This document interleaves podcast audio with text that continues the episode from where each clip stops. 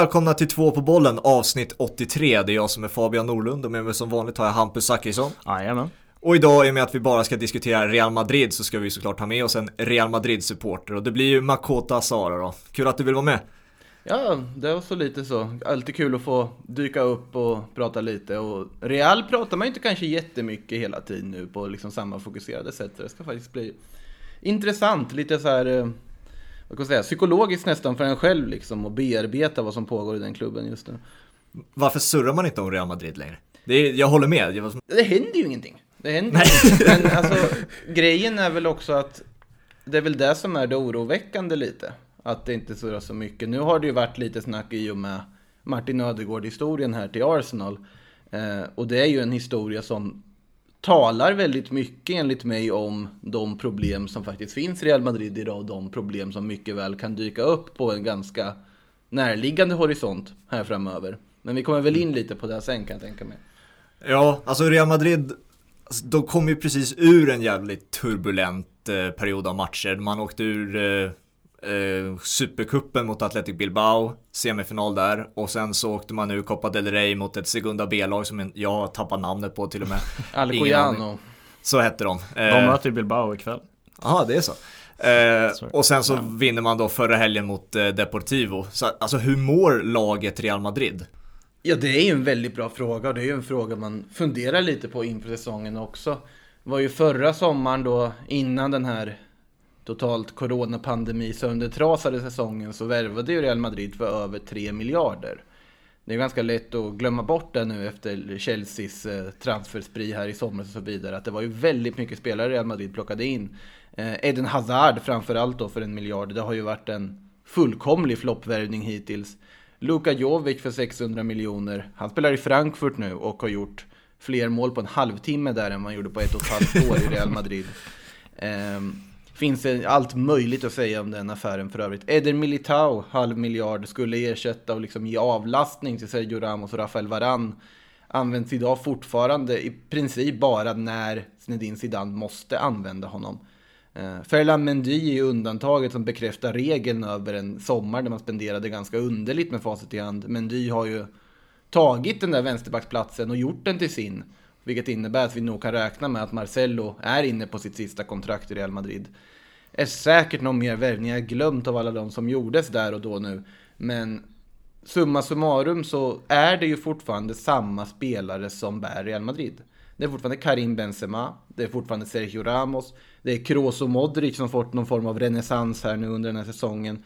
Casemiro något svajigare än vad man vant sig vid, men fortfarande ändå självskriven i elvan. Dani Carvajal har ju varit skadad mycket, men också när han är frisk, helt självskriven. Det är ju samma lag, egentligen. Det är samma mm. lag fast utan Cristiano Ronaldo och med en Lucas Vasquez som har en betydligt viktigare roll idag än vad han kanske hade under den här succétrippen som Real Madrid tog i Champions League. Eh, och det i sig är ju oroväckande för man pratar ju om att man behövde börja växla ut vissa av de här spelarna för två, tre år sedan. Efter ja. de här tre raka Champions League-titlarna. Och just nu, ja, det, när det fungerar som bäst så fungerar det jättebra, men det är ju otroligt oroväckande att tänka längre fram och tänka på den annan annalkande generationsväxling som kommer.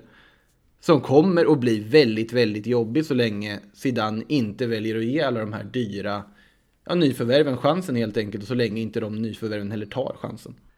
Och sen är det ju lätt att sitta och klaga på truppbygget med tanke på att ja, men det har varit en coronapandemi. Real Madrid har skött den ansvarsfullt, får man säga.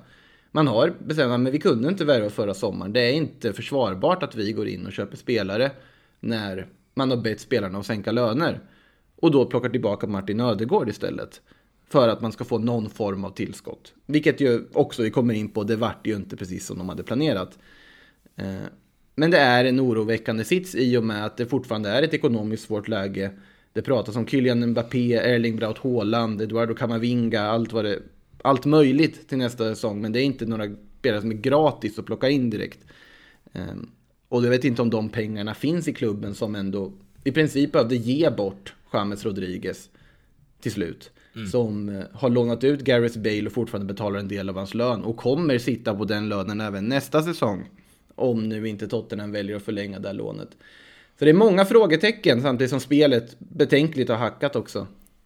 Nu kommer jag bara ranta här. Exakt, det är, så, det är så vi kör idag. Hur mottogs eh, uttåget i Copa del Rey av fansen? Alltså för att jag, Copa del Rey känns som en final typ som motsvarar eh, Carabao Cup i England. Typ. Det spelar roll när semifinalen eller finalen är. I, i mitt huvud i alla fall. Ja, nu, nu underskattar du Copa del Rey. Det, det gör jag. jämföra med FA-cupen. Okej. Eh, Carabao Cup, eh, fantastiskt namn. Eh, den, den är ju verkligen överflödig på något sätt i hela systemet. De här ligacuperna, det känns som att de är lite förlegna. Det är ju bra för att unga spelare får chansen att visa upp sig i A-lagströjor och det ger en chans för mindre klubbar att ställa till med skrällar. Men där har man ju FA-cupen för FA-cupen är så va tillräckligt vacker som den är. Den behöver egentligen inte en ligacup. Eh, men Copa del Rey så har de ju också nu, sen något år eller två tillbaks, börjat med enkelmöten.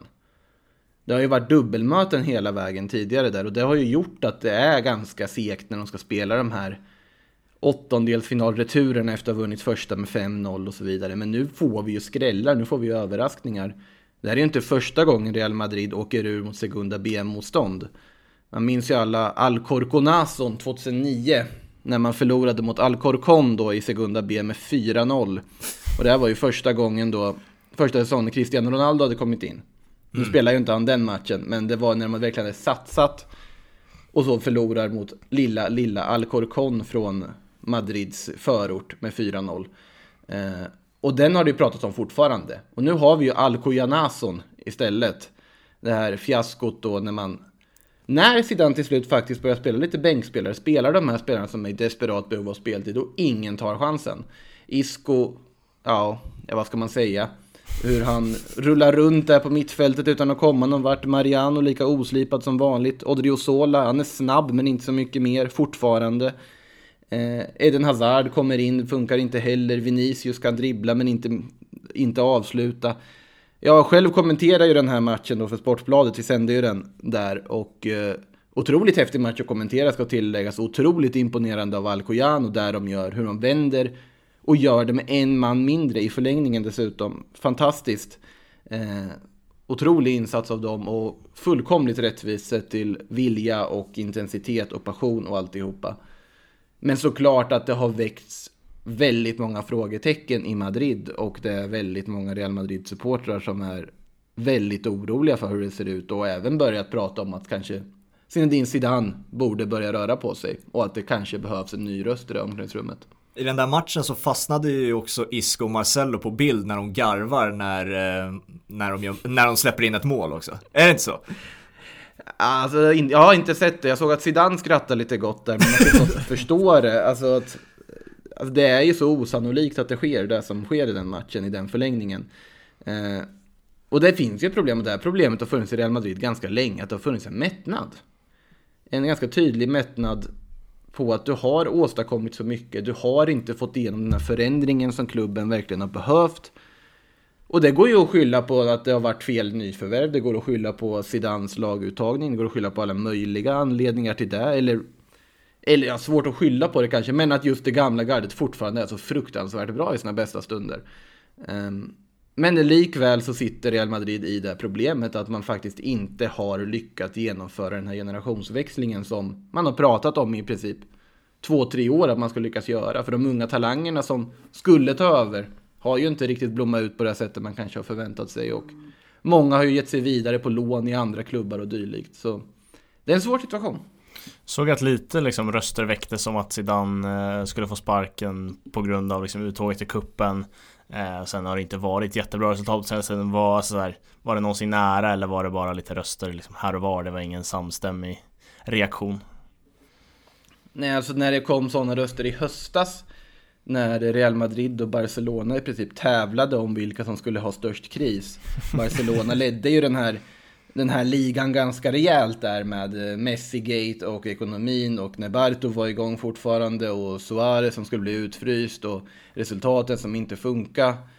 Eh, men sen har ju Real Madrid med ett rad usla resultat under hösten och dåliga insatser gjort sitt bästa för att ha, vara hack i häl. Shakhtar Donetsk-historien i Champions League. Där man faktiskt var väldigt nära att lyckas missa och gå vidare från gruppspelet. Något som Real Madrid aldrig någonsin gjort sedan turneringen döptes till Champions League. Nej. Eh, det, man gjorde sitt bästa och då var det ju många röster mot Zidane av förklarliga skäl. Men sen svarade ju Real Madrid och Zidane med att vinna de här svåra toppmatcherna som väntade. Man slår Atletico Madrid, man vinner klassikot. Du, det, det är det som är det konstiga med det här Madrid, att de har ju vunnit de viktiga och stora matcherna. De slår Inter i två möten. Men när man möter Elche och Sassona, ja, säg vad du vill, så finns inte riktigt motivationen där och du lyckas inte ta de här tre poängarna som krävs. Och det är ju ett problem och Alcoyano i synnerhet, det är ju samma sak. Att det finns ju, såklart det finns en del underskattning i att man åker ut mot ett sånt motstånd. Men det är ju inte första gången Real Madrid gör det och man kan ju egentligen inte vara förvånad att Real Madrid gör det heller sett till historien. Nej, och vi har ju diskuterat i podden tidigare hur bra Zidane verkligen är, alltså ställer den frågan. Jag vet att vi aldrig kommer riktigt fram till ett jag har inget svar. Ja, Nej, men svar om, vi, om, vi skulle, om vi skulle säga så här då, om vi försöker lista eh, Zidane som tränare i en topplista som tränare ute i Europa. Är han topp 5? Är han topp 10? Är han topp 20? 50? Alltså, vad, idag? Idag. Jag tycker inte han är topp 5 idag. Det tycker jag inte. Har han varit det? Absolut. Ja, definitivt. Alltså, det, det, är ju, det, det är svårt att argumentera mot tre raka Champions League-titlar. Så är det. Det är liksom, man vill ju att det ska vara till eh, spelarnas förtjänst alltid i den där. Men eh, det är ju såklart orealistiskt också. Men det är väl det som också faller tillbaka på Zidane hela tiden när det går så här dåligt. Att ja, Ronaldo är inte där och laget fungerar inte lika bra. Då, det var laget som förtjänst till att det blev som det blev. Ja, det konstiga dock är ju att Zidane under den här framgångseran så var ju en av hans absolut främsta styrkor var ju trupphanteringen. Han fick alla i laget, att, alla i hela truppen, alla 25 eller vad det nu var, att känna sig inblandade. Han spelade allihopa. Under den här säsongen man vann både liga och Champions League och tog dubbeln var väl i det, nu är jag dålig på årtal i huvudet, men 16-17 måste det ju ha varit. Så då roterade han så pass att i vissa ligamatcher då var det 11 raka, 11 byten, poff. Nu mm. spelar vi 11 andra, man gjorde liksom football manager-skiftet. Ja, det, är det, bästa, det är det bästa Real Madrid jag har sett 16-17 den ja, här säsongen. fruktansvärt bra Real Madrid som eh, totalt dominerade överallt och kunde ha vunnit allt som gick att vinna och vann nästan allt som gick att vinna. Förutom den där kupptiteln. Copa del Rey är ju en turnering de, de ofta har problem med. Jag vet inte om det var Leganes de åkte ut mot då. Det var någonting som var så här otroligt oklart i alla fall, där man inte borde åkt ut. Jag tror det var Celta eh. Vigo faktiskt. Jag tror jag minns de där Ah, det var det ja! ja. När, eh, när den där matchen flyttades. Eller det var en annan gång Celta Vigo hade någon plan som inte fungerade och sen flyttade en match. Ja men det Celta var det nog, mm. det, det, stämmer. Jag tycker alltså i den enskilda matchen är ju Zidane, jag tycker fortfarande är topp 5. Alltså som du är inne mm. på, vinner Clasico, vinner eh, Derby Madrileño Eh, och liksom tar sig vidare i Champions League när det verkligen behöver. Så alltså det känns som att de har någon knapp de trycker igång. Eh, ja. när, när det är viktigt och då är ju Zidane mästerlig känns det som. Precis. Men i det här fallet nu så har det ju varit en situation den här säsongen där han uppenbarligen inte litar på hela truppen. Tidigare litade han på hela truppen. Då tog han in James, Morata och så vidare som alltid satt på bänk annars och plötsligt fick de starta och gjorde det bra och levererade. När han försöker göra den rockaden med den här truppen här nu mot Alcoyano, ja, då, då fick vi se resultatet av det. Mm. Eh, det finns väldigt mycket spelare som ligger i någon sorts periferi som inte riktigt har lyft. Vilket både beror på skador och egen personlig utveckling men också på att Zidane inte, inte ger dem chansen eller inte liksom har tålamod med att de kan göra vissa dåliga matcher. Så att, och Ödegård och Luka Jovic, två spelare som har lämnat i det här vinterfönstret, är väldigt goda exempel på just det här. Jovic, nej, han var inte bra när han fick chansen, men det var ofantligt få chanser han fick. Mm. Karim Benzema spelade även när det var så minst viktigt och även när Jovic då fick chansen de få gånger så var det ganska fort han var utbytt mot Benzema. Eh, och det blir ju svårt att hitta ett momentum, det blir svårt att hitta in i en klubb om du aldrig får chansen att göra det. Martin Ödegård, exakt samma sak, ville ju egentligen inte gå tillbaka till Real Madrid redan i somras. Eh, får ändå något sorts löfte om att ja, men du kommer ingå i planerna, det finns en tydlig plats för dig att avlasta Luka Modric, ersätta honom på sikt och bli den spelare som han en gång för länge sedan valde att plocka in då som tonåring från Strömsgodset. Eh, var ju La Ligas absolut bästa mittfältare under tiden Real Sociedad där under den hösten. Helt gudomligt bra. Eh, så att man förstod ju där och då, ja ah, men såklart han ska tillbaka nu. Han är för bra för att inte användas och inte bidra till Real Madrids framgångar. Sen är mm. problemet att han hade skadebekymmer och så vidare. Och sen så hittade han ju aldrig in i truppen igen. Han fick aldrig chansen att hitta in igen. Och där, där slarvade man ju bort honom. Och när han inte ens var med i truppen till den här Alcoyano-matchen, då förstod man ju direkt att det har skurit sig helt mellan Ödegård och Zidane. Att han går till Arsenal nu är ju fullkomligt logiskt för hans egen utveckling. Det är ju en jackpot för Arsenal. Och jag tror ju att det inte nödvändigtvis bara är halvårslångt. Nej, men hur ser vi på den? Jag ser det väldigt liknande som eh, Denis Suarez-lånet från Barcelona. Kommer du ihåg den? Helt, an, helt annan nivåspelare. Så är, det, så, så, är det absolut. Men jag ser potentiell flopp där också. Att Martin Ödegård inte kommer in i Premier League. Och jag hoppas ju såklart att jag har fel, för jag gillar Martin Ödegård. Alla vill ju att han ska bli den här världsspelaren. Men... Eh, ja, vad Spurs-fansen vill väl inte att han ska... nu kan, nu kanske han inte vill. De vill se en fullkom. De vill ju se Denis Suarez effekt på honom. Ja. Eh, men det är en annan nivå. Alltså Denis Suarez är lovande och har jätteintressanta egenskaper, men han är inte den astronomiskt höga nivå som faktiskt Martin Ödegård höll. Och de som, när man tvivlar på vad han kan, så är det ju utan att liksom ha förstått storheten i vad han faktiskt gjorde under Real Sociedad. Storheten i vad han gjorde i i Nederländerna innan han kom till Real Sociedad också. Där han blev utsedd till liksom uttagen i årets lag. Eh, verkligen blommade ut på alla sätt och vis. Mm. Han har ju vissa unika egenskaper som nu har liksom fått blomma. Och att komma in på det Arsenal-mittfältet som skrikit efter kreativitet måste vara att Emil Smith-Rose fina framfart ändå har liksom tonat ner de skriken ganska rejält. Mm. Jag säger att Arsenal kunde inte prickat bättre. Och med Dani Ceballos-lånet i åtanke, kanske inte det mest lyckade med facit i hand, så är det ju långt ifrån omöjligt att Arsenal lyckas förhandla kvar Ödegård i klubben. Om Ödegård skulle gå väldigt bra under den här våren, varför skulle han vilja gå tillbaka till ett Real Madrid där Luka Modric precis fått ett nytt kontrakt? Där Toni Kroos fortfarande bestämmer på mittfältet och där Casemiro kommer att fortsätta spela med de tre. Det går inte att rucka på de tre. Och det blir ett problem på sikt även om de tre är otroligt bra här och nu så kommer det innebära ett problem längre fram på vägen. Och jag tror redan vi börjat se skymten av det här problemet. Jag ser framförallt Martin Ödegård som en liksom, tia i Arsenals bygge och det är där tror jag att han skulle passa bäst i Premier League också mm. istället för att vara liksom, på ett ja. centralt mittfält och gneta med Xhaka. Eh, och då...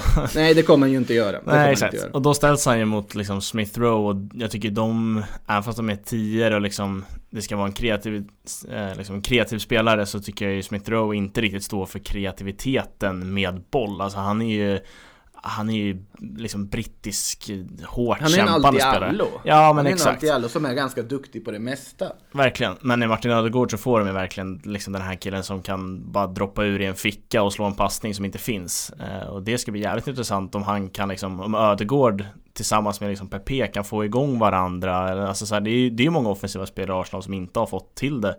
Och det tror jag ja. man får tillskriva mycket kreativiteten för att den har saknats. Men också, mm. Smith Rowe är ju en han har ju, det han har lyckats med framförallt under den här korta perioden när Özil har eh, lämnat i Fenerbahce och så vidare, är ju att han har gjort poäng. Och det är det, kan Martin Ödegård också, utöver det här kreativa och det här speltempot som han bidrar med, kan han också bidra med poäng som Smith har gjort? Det är tveksamt. Mm. Det är tveksamt. Alltså jag tror att hockeyassisten kommer man kunna få ganska många, men det är ju inte en spelare du ska offra ditt FPL-lag för att få in Nej, exakt. laget. Han, kom, han kommer, han var ju inte någon så här superpoänggörare egentligen. Och har aldrig riktigt varit det. Nej. Utan hans styrka ligger i uppbyggnadsfasen. Hans styrka ligger i att kunna öppna försvar, slå öppnande passningar och skapa lägen. På olika sätt, inte nödvändigtvis på sättet att han gör målen eller gör assisten.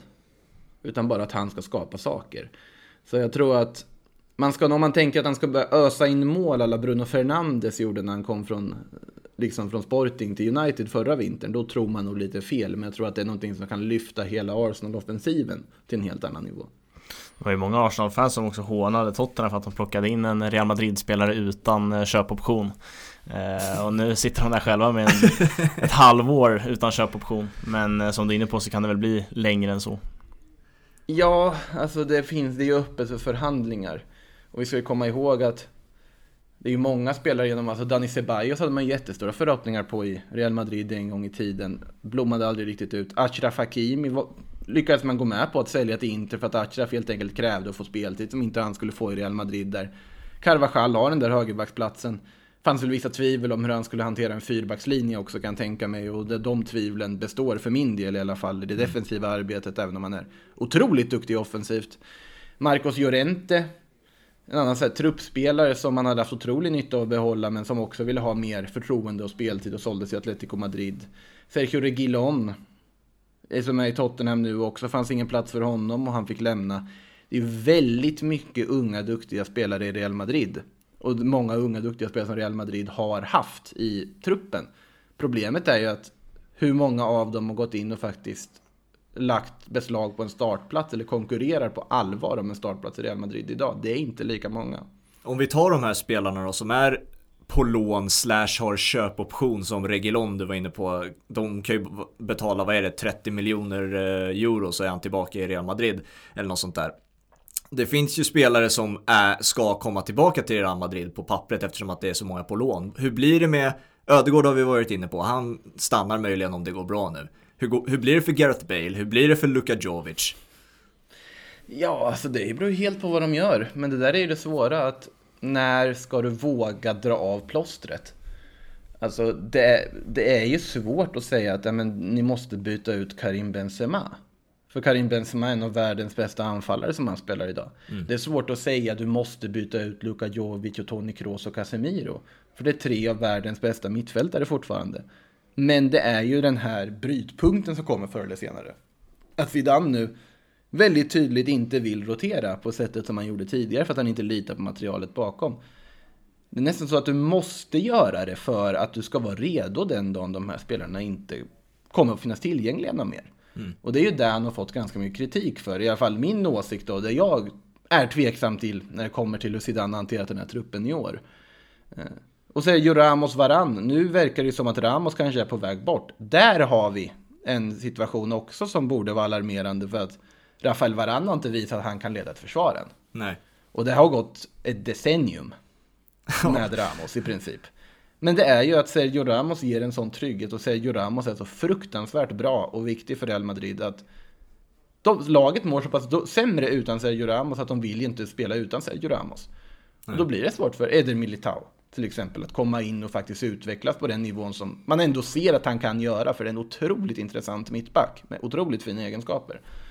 Och där är det väl Ferland Mendy då, som är undantaget som bekräftar regeln. För han har ju faktiskt gått in och varit strålande från första minut och tagit vänsterbacksplatsen från Marcello. Men där är det också att Marcello har ju stagnerat på ett annat sätt än vad kanske de andra veteranerna som jag har nämnt har gjort. Ja. Jag får också känslan av att Real Madrid, det är inte en klubb för alla. Alltså det kan vara en jättebra fotbollsspelare men det är inte säkert att det funkar i Real Madrid för det. Det krävs något annat, det krävs en annan mentalitet ja. och det är det som har gjort att det har blivit också svårt att skola in nya spelare. Cristiano Ronaldo är väl liksom det tydligaste exemplet på att där, alltså så ska en Real Madrid-spelare vara, liksom den här mentaliteten att vilja vinna allt och vara störst, bäst och vackrast. Eh, spelare som Luka Jovic, där liksom han trivs väldigt bra hemma på mammas gata. Hur nu en serbisk forward kan ha mammas gata i Frankfurt. Men eh, så är det för honom. Han är ju otrolig där. Eh, och därför ja. tycker jag att han ska vara kvar där. Eh, liksom, han är en jättebra forward. men det kanske inte funkar i Real Madrid helt enkelt. Och så, så kommer det, det nog bli med några spelare. Ja. Men det är ju svårt att veta om du inte får chansen att visa det. Nej, verkligen. verkligen. Det, är, det är ju där som problemet ligger och jag förstår ju varför Luka Jovic lånas ut. För det är ju, ingen tjänar ju på att han sitter och liksom stagnerar i värde på en bänk. Mm. Eller brytandes covid-restriktioner som man var i fullt sjå att göra under hela 2020. Eh, men det, det, är ju liksom bästa för alla parter egentligen att han då får gå iväg och lånas ut och spela. Men det är ändå alarmerande att det är väldigt stora investeringar som du har en tränare som inte använder dem helt enkelt. Var... vem, vem är och det här är ju spelare som kom in när Zidane var tränare. Det var hans första sommar som Luka Jovic kom in och man värvade honom för de pengarna. En typ av anfallsvärvning vi i princip aldrig sett Real Madrid göra för en, ja, den senaste man värvade på det sättet. En ung lovande forward från en bra liga, ett bra lag som har levererat och man ser framtidspotential i. Det var Karim Benzema. Mm. Ja men ändå, det är en intressant parallell. Luka Jovic och Benzema, in, båda hade det jobbigt i början i Real Madrid. Benzema hade det väldigt jobbigt, men Benzema fick sina chanser. Benzema blev också kallad att, liksom Mourinho såg honom där och sa att du kan inte gå ut och jaga med en katt. Just det, Efter, efter han har varit bedrövlig. Och det är därför han kallas El Gato Frances fortfarande. och då Higuain kom ju in i ett läge, nej Higuain. Benzema kom in i ett läge när Higuain och Raúl var liksom anfallsstjärnorna. Ronaldo var ju en ytter på den tiden mer eller mindre. Eh, men han fick ju sin speltid. Han var inte alltid helt ordinarie. Han var inte särskilt bra. Eh, Higuain var bättre på den tiden. Men det var Benzema visade var att han kämpade på. Han fortsatte kriga. Han fick ju sina chanser hela tiden. Och fortsatte, fortsatte. Och idag är han en av klubbens, jag skulle säga en av klubbens största liksom, ikoner genom tiderna. På de siffror han har gjort. På det sättet han klev upp när Cristiano Ronaldo försvann och tog ansvar. Eh, en av de absolut viktigaste spelarna i dagens Real Madrid, fortfarande. Eh, det är svårt att byta ut en sån klubbikon också. Det, och jag vet inte om man ska byta ut en sån klubbikon. Men du måste ändå börja fundera för att Förr eller senare kommer brytpunkten. Och det är väl den som det finns anledning att fundera över när en spelare som Luka Jovic, en sån investering, hamnar på ett lån i Frankfurt för att hitta sig själv ett och ett halvt år senare. När Ödegård lämnar på ett lån ett halvår efter han kommit tillbaka från sin tidigare lånexil. När Eder Militao fortfarande känns som att jag undrar när han ska få chansen att börja spela sig in ordentligt. Det, det är det som man funderar över lite och tänker att hur, hur ska det gå?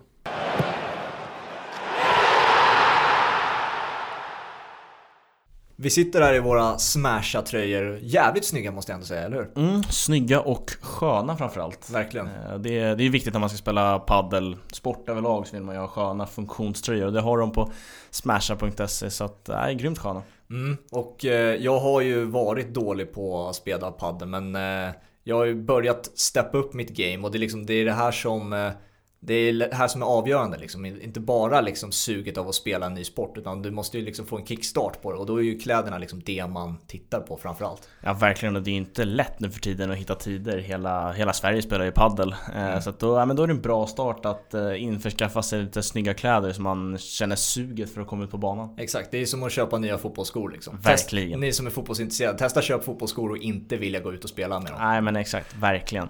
Så att eh, smasha.se är det som gäller. Två pa bollen för 25% eh, rabatt. Löjligt. Ja, löjlig rabatt. Så det, det är inget att, ja, inget att fundera på egentligen. Det är bara in och eh, shoppa loss helt enkelt. Gör så på smasha.se. Två på bollen är sponsrad av Mate Tea. Företaget som ger dig möjligheten att få dricka det mest prestationshöjande teet på marknaden. Jag menar, varför skulle man inte vilja dricka det Ronaldo, Messi, Luis Suarez med flera dricker vardagligen? Köp ditt mate-te på mateti.se och använd koden 2PABOL för 10% rabatt på alla produkter. Tack Mate Tea!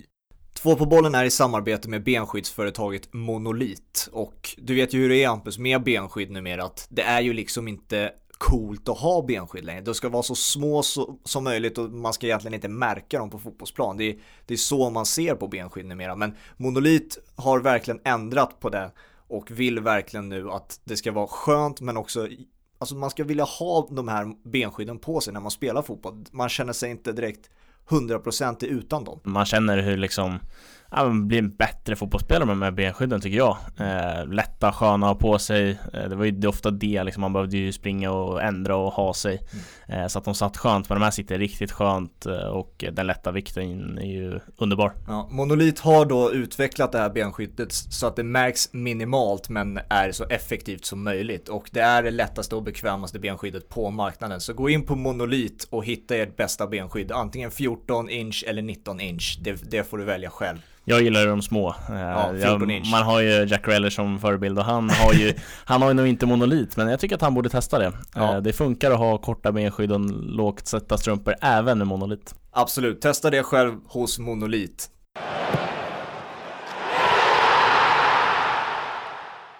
Ska vi ta Sergio Ramos lite då, hans kontraktssituation. Eh, är ju, alltså han får ju diskutera med andra klubbar nu eh, för att gå senare i sommar. Eh, och det har ju pratats lite, lite grann om Manchester United. Jag vet inte hur mycket realism det finns i det. United? Ja, det har jag läst i alla fall. Men, eh, och jag, jag vet också att United var ju intresserade under Louis van Gaals tid. Det ryktades ju om en sommar där under VM-sommaren om ni minns. Ah, just det, just det. Det minns jag, den där historien ja. Men det ryktas ju alltid kring Ramos. Jo, så är det. Men då, då det, van Gaal, det var ju hans nummer ett. I och för sig, det är inte så konstigt att han ville få in Sergio Ramos. Vem vill inte ha det liksom? Men det var ju nummer ett på hans önskelista. Eh, nu blev det ju inte det. Sen så gick man så blev det ju istället att Real gick på de Gea och det gick ju som det gick också. Eh, men alltså kan ni se Ramos i en annan klubb än Real Madrid? Alltså jag, kan ni se honom i ett Manchester United bredvid Harry Maguire? liksom, vad fan. Fina nej, kontraster. nej det, det kan jag inte göra. Däremot kan jag se honom med Paris Saint-Germain. Ja, jo.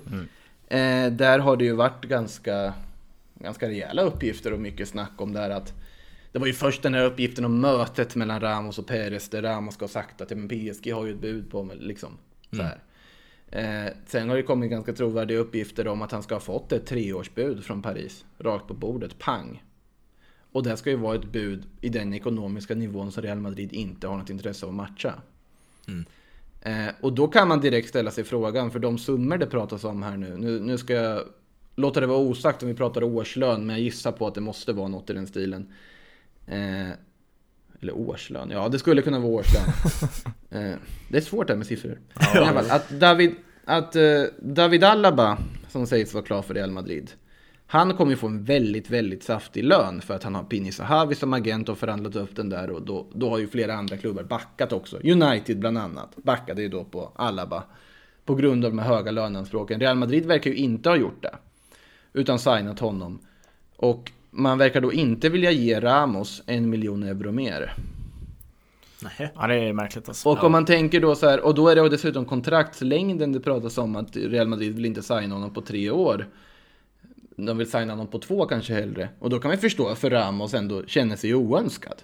Ja. Sen, sen ska man alltid ha Sergio Ramos och kontrakt. Det är två ord man alltid ska ta med en otrolig nypa salt. Och bara avvakta och bara följa med och inte ta några slutsatser. För att vi har haft de här historierna förr. Ni minns väl Kina-presskonferensen med Sergio Ramos? Påminn mig. Ja. Ja, han, eh, det var ju, jag minns inte om det var ett eller två år sedan, men eh, det kom ju då ett he- hemligt bud från Kina Ja, på Sergio Ramos. trevligt. Att ja, otroligt mycket pengar handlade det om. Fruktansvärt mycket pengar han skulle få för att spela i Kina. Och Ramos ville ju dit. Eh, och det gick ju till den nivån att Ramos fick gå ut på en presskonferens, alltså egen presskonferens. Där han då liksom, otroligt underlig historia, där han gick ut och då svarade på de här frågorna om det här hemliga Kina-budet och hur, vad hans snack med Peres hade varit och om han skulle lämna och så vidare. Och Peres hade ju mer, mer eller mindre sagt, men varför ska vi ge bort vår bästa spelare gratis till Kina? Alltså så här, nu, nu, vad, vad, vad säger du Sergio? Det, det kan vi inte göra. Så här, För han hade ju bett om att få gå dit då. Och gå gratis. Men det fanns ju inte på kartan. Liksom, varför skulle vi göra det för? Eh, och, då vart det ju världens historia. Sen blev han kvar och sen är han fortfarande lagkapten och fortfarande hur viktig som helst. Men när Paris kommer med ett sånt bud så tänker man ju lite så här att ja men kosta lite vad det kostar vill se till att säkra Ramos. Det här går ju lite emot det jag sagt om att bara dra av plåstret i rätt tidpunkt. För att Sergio Ramos är ju en sån spelare som förr eller senare måste du byta ut honom. Det kanske egentligen är helt rätt. Inte gå med på de här stora kraven. Att låta honom gå vidare och sen satsa på att du bygger ett nytt försvar med David Alaba och Rafael Varan. Det kanske blir totalt haveri till att börja med. Men det kanske är det de behöver göra för framtiden. Så att det, det är ju också väldigt svårbedömt. Så jag sitter där och säger att ja, men de måste behålla Ramos till varje pris. Men Ramos har ju också en livslängd. Ja. Och- Och för generationsväxlingens skull kanske det egentligen är för det bästa att inte gå med på de väldigt höga kraven. Men det är ju just med Alaba-dealen i åtanke som man blir lite fundersam. Vart ser du, ser du David Alaba som en mittback främst? Jag tycker så jävla synd om honom. Han har velat spela mittfältare sedan dag han föddes. Han får bara spela mittback och vänsterback. För att Ja, men det vänster, ju alltså, det- så här, Mendy har väl vänsterbacken, liksom, han är ju bättre än Alaba egentligen. Eh, alltså som vänsterback just nu, men Ja, det är det, ju det jättebra. är ju mittback. Det är Ja. ju mittback Alaba ska in som. Och det är ju väldigt svårt att inte se det som att de faktiskt tar in honom som ersättare till Sergio Ramos. Mm. Och sportsligt så känns ju det, men, men hur har ni tänkt att det här ska gå ihop? Eh, det här kommer ju bli fullkomlig hönsgård. Mm. När Varann ska leda det här försvaret med Alaba och Mendy och Carvajal. Ja exakt, Varann och Alaba känns ju verkligen som två mittbackar, jättebra fotbollsspelare men de behöver någon bredvid sig som verkligen håller i taktpinnen och styr och ställer. Ja men lite så, men sen måste ju Varann bli den där spelaren som kan göra det förr eller senare. Mm. Så att det, det, är väldigt, det, det är tvåeggat svärd alltihopa. Hela, hela den här historien. Det är en väldigt underlig tid i Real Madrid egentligen med just med Ramos kontraktssituation i åtanke, med de här unga spelarna som inte riktigt tagit för sig, generationsväxlingen som uteblivit. Det finns många olika parametrar att fundera över. Mbappé och Haaland måste vi också tänka på. Ska de in? Finns pengarna att ta in dem till det här sommarfönstret som alla tror att det ska hända? Eller blir det blir det Mbappé 2022 man pratar om istället? Det sägs ju att det kommer vara snarare, men mm. hur länge orkar Mbappé vänta och vad händer i sommar när Liverpool kommer att knacka på dörren eller dylikt och säga att vi kan värva dig idag? Ja. Istället. Man, man väntar ju in den här Galactico-sommaren som man i princip fick förra säsongen, men det är ju ändå inte de där stora namnen som du är inne på alltså, där. De pengarna ska inte finnas. Är, är de, de borta nu? finns inte. Nej. Alltså titta på Real Madrids bokslut för eh, 2020. Eh, vanligtvis går man ju ganska liksom ekonomiskt väl så länge Florentino Perez är eh, ordförande, men nu gick man väl, ja vad var det? 300 000 euro plus totalt. Mm. Otroligt mycket intäktsförluster och då har vi räknat in då att man har sänkt lånen, liksom, eller sänkt lönerna. Sen har du ju en ny arena som håller på att byggas, du håller på att bygga om Bernabéu, det är ju en rejäl kostnad. Det är väldigt många olika saker som gör att man har svårt att se Real Madrid spendera flera miljarder på spelare. Det är därför man är i det här läget. Och du kanske hade gått för Mbappé på ett helt annat sätt. Men samtidigt, i dagens ekonomi, med pandemin i åtanke, Florentino Perez är inte ansvarslös nog att slänga 3 miljarder på Kylian Mbappé, även om man alltså, fysiskt kunde göra det. Eh, för att han tänker att men det här kan riskera klubben på lång sikt. Det här kan riskera att vi hamnar i Barcelona-läget där vi har 11,7 miljarder i skulder. Mm. Eh, så att det, ja, det, är, det är en väldigt svår situation. Man kan inte kräva att de ska gå ut och köpa Kylian Mbappé. Även om det desperat skulle behövas en sån typ av stjärna som tar över manteln efter Ronaldo på något sätt. Eh, så det är som sagt otroligt svår situation Real Madrid sitter i, tycker jag i alla fall. Mm. Jag tror också att om en, alltså, vi säger att en ny tränare hade kommit in bara för att så hade ju rent truppmässigt hade väl den tränaren känt att den här truppen behöver kanske bantas mer än det behöver plockas in. Alltså det finns ju extremt många spelare i omlopp som har varit inne på. Eh, Regelon, mm. Ödegård, eh, Jovic om han liksom får till det. Så att det, det finns ju att ta av eh, Även om man inte ja. har råd att betala för nya spelare liksom, så finns det ju spelare i omlopp som kan steppa upp om allting liksom passar in. Och det har ju varit Peres tanke egentligen. Att med de här unga brassarna också, Vinicius, Rodrigo och alla de som kommit in. Och medvetet värvat unga talanger och lagt pengar på det snarare än att värva etablerade spelare för att han ser att ja, men det här är den vägen Real Madrid måste gå idag för att du kan inte gå plus på att köpa, alltså miljardvärva på samma sätt som du kunde förr. Perez sa ju det att förr i tiden så var ju de dyraste värvningarna egentligen de billigaste. När du värvade Cristiano Ronaldo för en miljard så var det en ekonomisk superaffär för dem. Mm.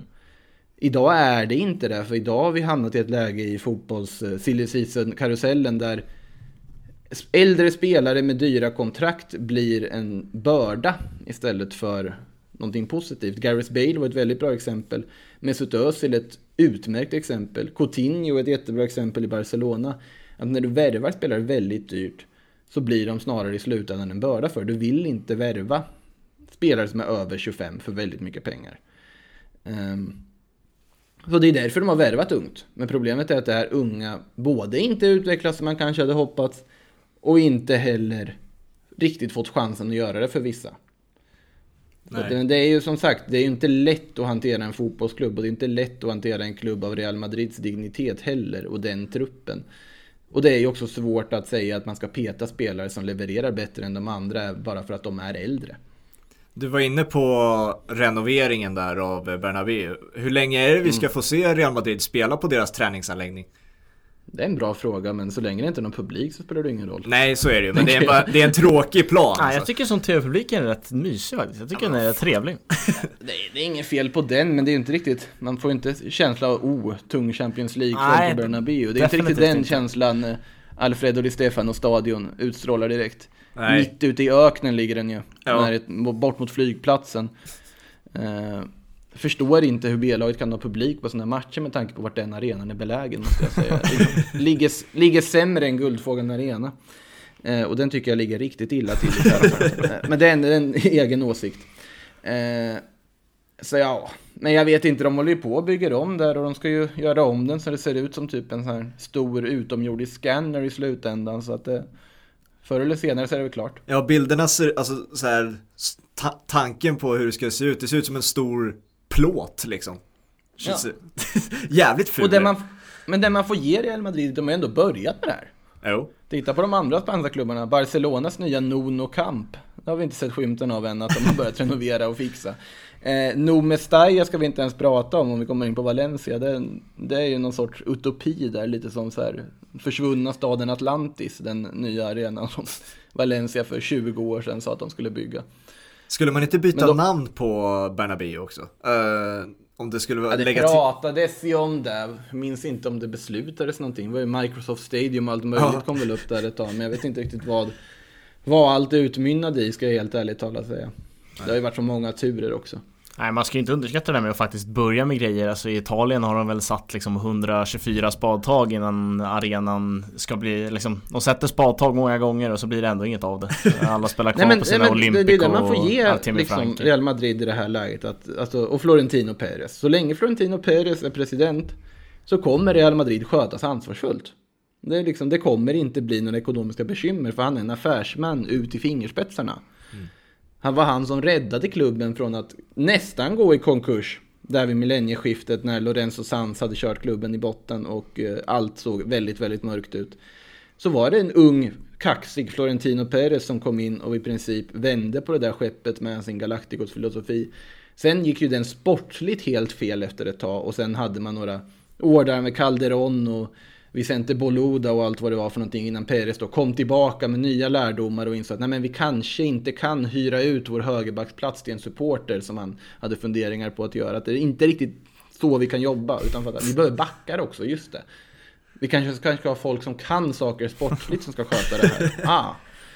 Och på något sätt med annan självdistans kom in och sen därefter lite i skymundan också gjort om Real Madrids stadgar för x antal år sedan. Så det är ju ingen annan som kan kandidera mot honom. Nej. Alltså han, han har ju satt stadgarna för Real Madrid på sätt och fått igenom det på något möte att han kan ju egentligen sitta där tills han tröttnar på det. För att det är, så, ja, men det är så otroligt mycket krav på hur länge du måste ha varit medlem i Real Madrid, hur stor skattkista du måste gå in med och det finns alla möjliga kriterier nu för att ens få kandidera till ordförandevalet i Real Madrid. Och de här kriterierna innebär ju oftast i slutändan att det finns en kandidat i ordförandevalet i Real Madrid, nämligen Florentino Perez. Eh, I den aspekten så har väl Barcelona det lite bättre där när man har alla möjliga kandidater och världens eh, valprocess här nu som ska avgöra vem som blir den nya ordföranden. Det är ju minst sagt ett viktigt vägskäl för dem här, vem, vem det blir de väljer. Champions League då för Real Madrid. Nu har jag ingen aning om vilka, vilka de har men Atalanta. Atalanta. Atalanta, just det, så är det. Eh, Hur, hur ser du på det mötet? Atalanta har ju ändå Tappade ju Papa Gomes nu men har ju ändå trummat igång lite mer än eh, vad de gjorde under hösten. Ja, underskattning så åker de ju ut. Så är Ja, det. så är det. Så är det. Om de underskattar så åker de ut. Och det har ju Real Men Madrid sen- gjort förut. eh, Lex Det är Real. Madrid experter på Ja. att göra. Eh, men såklart att Real Madrid är favorit på pappret och förväntas gå vidare. Det är ett bättre lag och det är ändå Champions League som är den liksom, stora turneringen. Och sen är det ju så här att man tittar på Real Madrids trupp, tittar på vad de gör, så är det väldigt svårt att se dem som en reell titelkandidat eller en titelfavorit. Nog väldigt få som gör det. Men samtidigt så gäller ju det, det gäller både Real Madrid och Barcelona egentligen, att du kan aldrig räkna bort dem. För att de kan få någon sån här galen vår och sen bara gå och vinna alltihopa. För att de har alltid den kvaliteten i huset. Det finns den kvaliteten, bara att den kanske inte visar sig alltid. Så att det är så otroligt svårt alltid att placera hur det kommer gå för Real Madrid i ett CL-slutspel. För att inför City-matchen här till exempel, när de skulle möta dem förra säsongen, så kändes ju City otroligt mycket starkare på förhand. City var otroligt mycket starkare i det här dubbelmötet. Men inför så tänkte man ju ändå att ja, men det hade inte varit förvånande om Real Madrid går vinnande ur det här och sen klampar vidare och vinner alltihopa bara på ren fart. För det är ju liksom den styrkan Real Madrid har. Och det är den traditionen Real Madrid har. Just traditionen väger så oerhört tungt i just Champions League som turnering. Om vi tippar då? Tar de sig vidare mot eh, Atalanta? Om vi tippar. ja, vi tippar. jo. Det är fyra veckor dit. Ja men det är väl bisarrt att tippa något annat egentligen. Ja. Det är ju inte som att jag skulle ha tippat på förhand att Alcoyano skulle slå ut Real Madrid. men jag är inte förvånad att det sker. Nej, det är klart att de slutar Atalanta. Sen är det extremt svårt att säga om liksom hur det går resten av turneringen för det handlar om lite tur med lottning och sådär. Men Atalanta ska de i slut. Nu sitter ju äh, Makoto där och bara fan nu jinxade han det.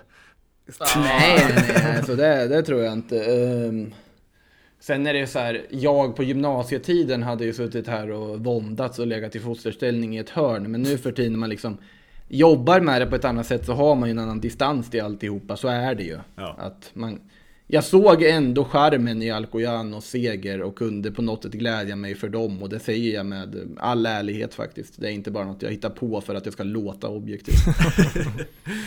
La Liga i övrigt kanske vi kan Ja, runda av med. Jag tycker det finns en del intressanta lag. Du var inne lite på Valencia. Vad händer där? Kan vi, kan vi utesluta liksom deras chanser att spela Segunda nästa säsong? Alltså de ser ju inte bra Nej, det ut. kan vi absolut inte göra. Det kan vi absolut inte göra. Eh, den där klubben, när, när Barcelona har varit misskötta, så har ju Valencia gått in och bara hold my beer. Riktigt drar en klubb i botten. Vad Peter Lim och Anil Murti och gänget har sysslat med där är utom all rim och reson.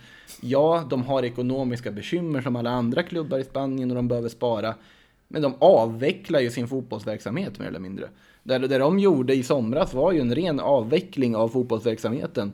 Man rear bort spelare som är viktiga för klubben för man ska föryngra och hitta på något nytt. Du kastar ut en gråtande lagkapten till lokalrivalen Villarreal och skickar Coquelin på köpet. Ni får honom också för reapris.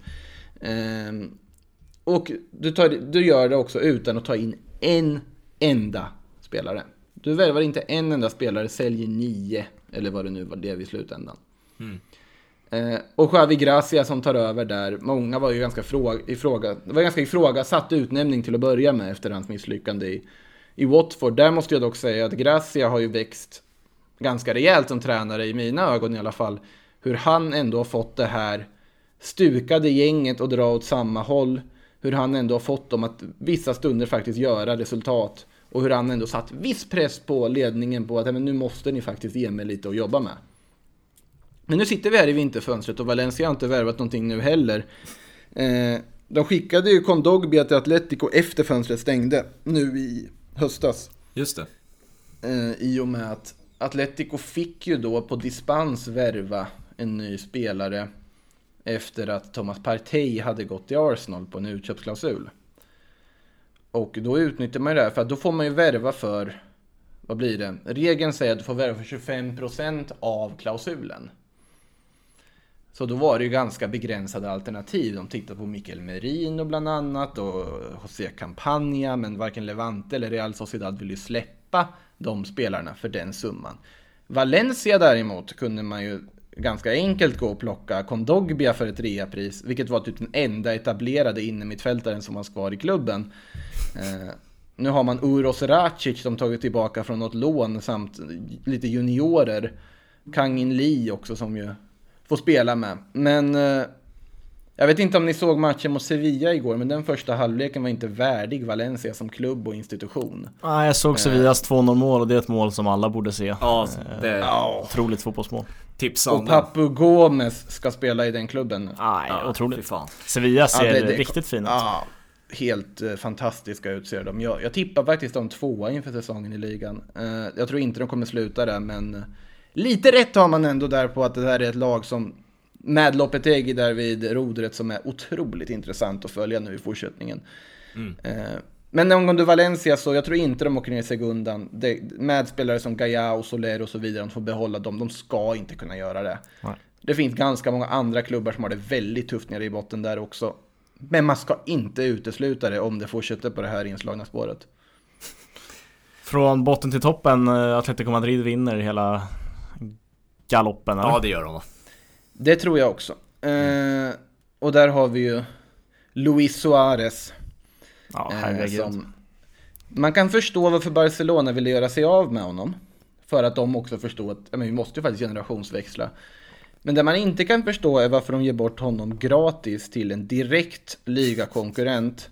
Där han då går upp och öser in mål. Han är som handen i handsken för Simeones Atletico. Ja. Och särskilt det här nya Atletico som han bygger som är mycket mer bekväma med att ha boll.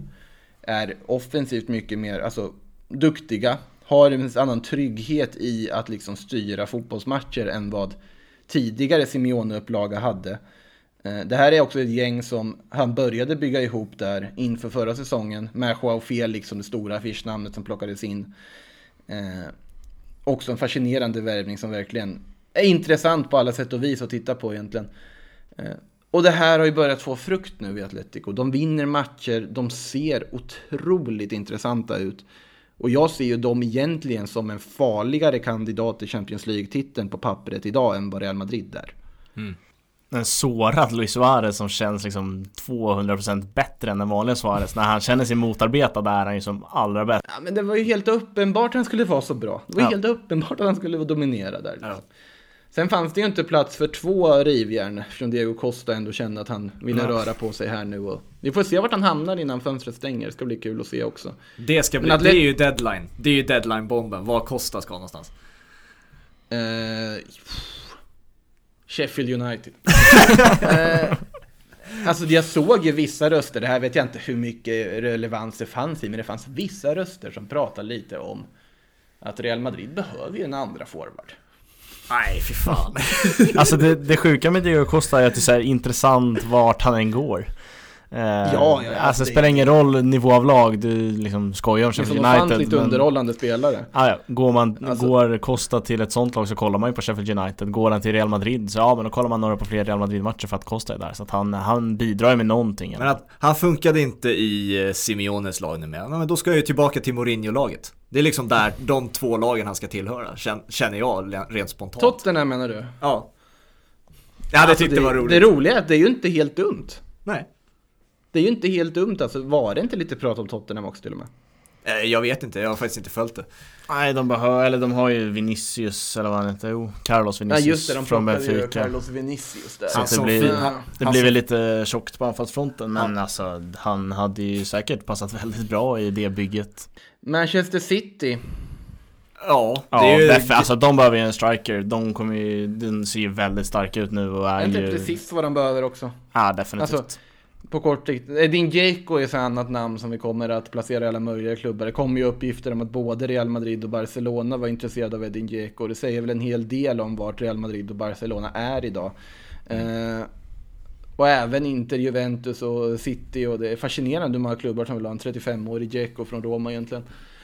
Så han ska också bli intressant att se vad han, vad han hittar på. För han vill ju nog inte fortsätta att arbeta med Fonseca i Roma i alla fall. Nej men men alltså så här, Manchester City känns ju... Jag tror att de vinner ligan utan Agüero. De är, de är riktigt bra just nu och har trummat igång ordentligt men med Costa på topp och en riktig, och en riktig forward så alltså då har de ju titeln, alltså så här, då är den ju klar. Eh, det Jag tycker att den är redan innan men den blir ju Den blir ännu mer klar med en forward. Ja. Då har vi en eh, deadline att se fram emot om bara några dagar, bara några dygn. Så får, har det du har nå- vi. då har du några namn som vi har bollat upp nu och diskuterat där. Alltså Dele Alli situation Ja. kan bli väldigt spännande. Jag tror ju faktiskt att det kan bli en PSG-övergång i slutändan där. Men det beror ju på lite om Spurs lyckas lösa en ersättare och då är ju Christian Eriksen må ha curlat in en cupfrispark nyligen men han kanske inte är så nöjd med sin tillvaro ändå. Nej. i Inter. Det är någonting som är värt att följa. Ska tilläggas här, jag gör lite minireklam också när jag passar på här, att det blir deadline day-sändning på det. Sportbladet. Så på måndag så hoppas jag att ni alla kikar in på Sportbladet och eh, följer mig och mina kollegor där som pratar ner det här januarifönstret. Det är, alltså Deadline Day-sändningarna men ju- det är ju liksom- det är ju- stora fan Det är mer jag heligt än julafton alltså. Ja, det är, riktigt, det är riktigt trevligt. Nej, Eh, det blir en, det är planerat en även, eh, även på måndag i alla fall. Härligt. Härligt. Eh, stort tack att du ville vara med Makoto. Tack själva. Vi ska också berätta för alla som lyssnar var vi kan hitta dig på sociala medier och så. Ja, eh, ja, sök på mitt namn på Twitter, tänkte jag säga, men alltså Asahara M på Twitter. Där hittar ni mig och annars så finns jag ju i Sportbladets spalter. Yes, eh, vi podden finns på Instagram och Twitter. Instagram 2 bollen och Twitter 2 bollen. Eh, nu för tiden också en hemsida 2pabollen.se som gäller då där det bedrivs lite bloggar. Så att Har ni eh, hemsida nu också? Det har vi. Yes, det har vi. får man gå in och kika sen. Mm, absolut, det tycker jag. Härligt. Då hörs vi på tisdag nästa gång så får ni ha det så bra så länge. Ciao! Tja!